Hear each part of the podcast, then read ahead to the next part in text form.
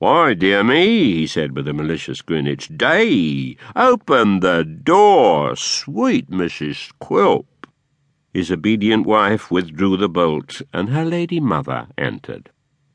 Mrs. Jiniwin bounced into the room with great impetuosity, for supposing her son-in-law to be still abed, she'd come to relieve her feelings by pronouncing a strong opinion upon his general conduct and character.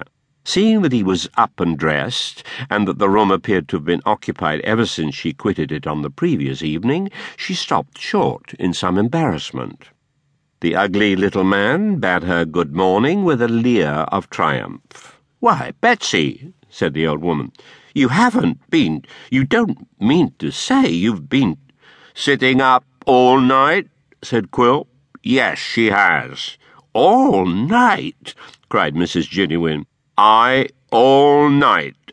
Is the dear old lady deaf? said Quilp. You're a brute, exclaimed Mrs. Jiniwin. Help your mother to get breakfast, Mrs. Quilp. I'm going to the wharf this morning. Mr. Quilp walked up to a looking glass and was standing there putting on his neckerchief when Mrs. Jiniwin, happening to be behind him, could not resist the inclination she felt to shake her fist at her tyrant son-in-law.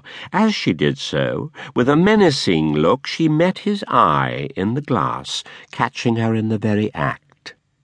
The next instant, the dwarf, turning about, inquired in a tone of great affection, How are you, my dear old darling? The old woman felt too much afraid of him to utter a single word, and suffered herself to be led with extraordinary politeness to the breakfast table.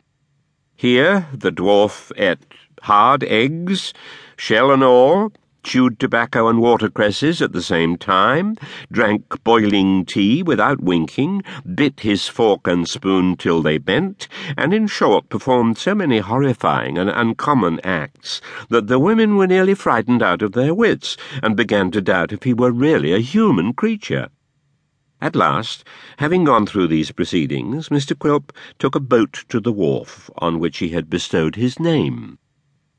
Arrived at his destination, the first object that presented itself to Daniel Quilp's view was a pair of very imperfectly shod feet, elevated in the air with the soles upward, which remarkable appearance was referable to a boy who was standing on his head and contemplating the aspect of the river.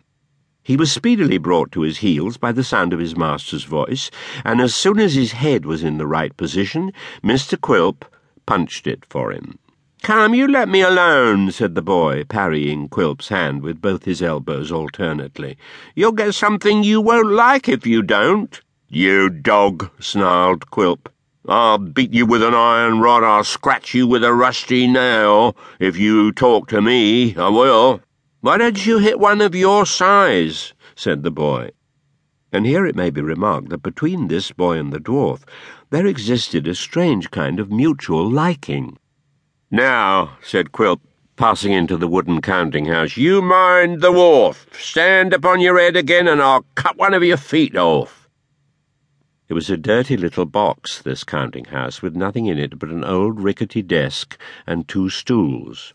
Daniel Quilp pulled his hat over his brows, climbed onto the desk, and stretching his short length upon it, went to sleep with the ease of an old practitioner. He'd not been asleep a quarter of an hour when the boy opened the door and thrust in his head. Here's somebody for you, said the boy. Who? I don't know. Ask, said Quilp, seizing a piece of wood and throwing it at him.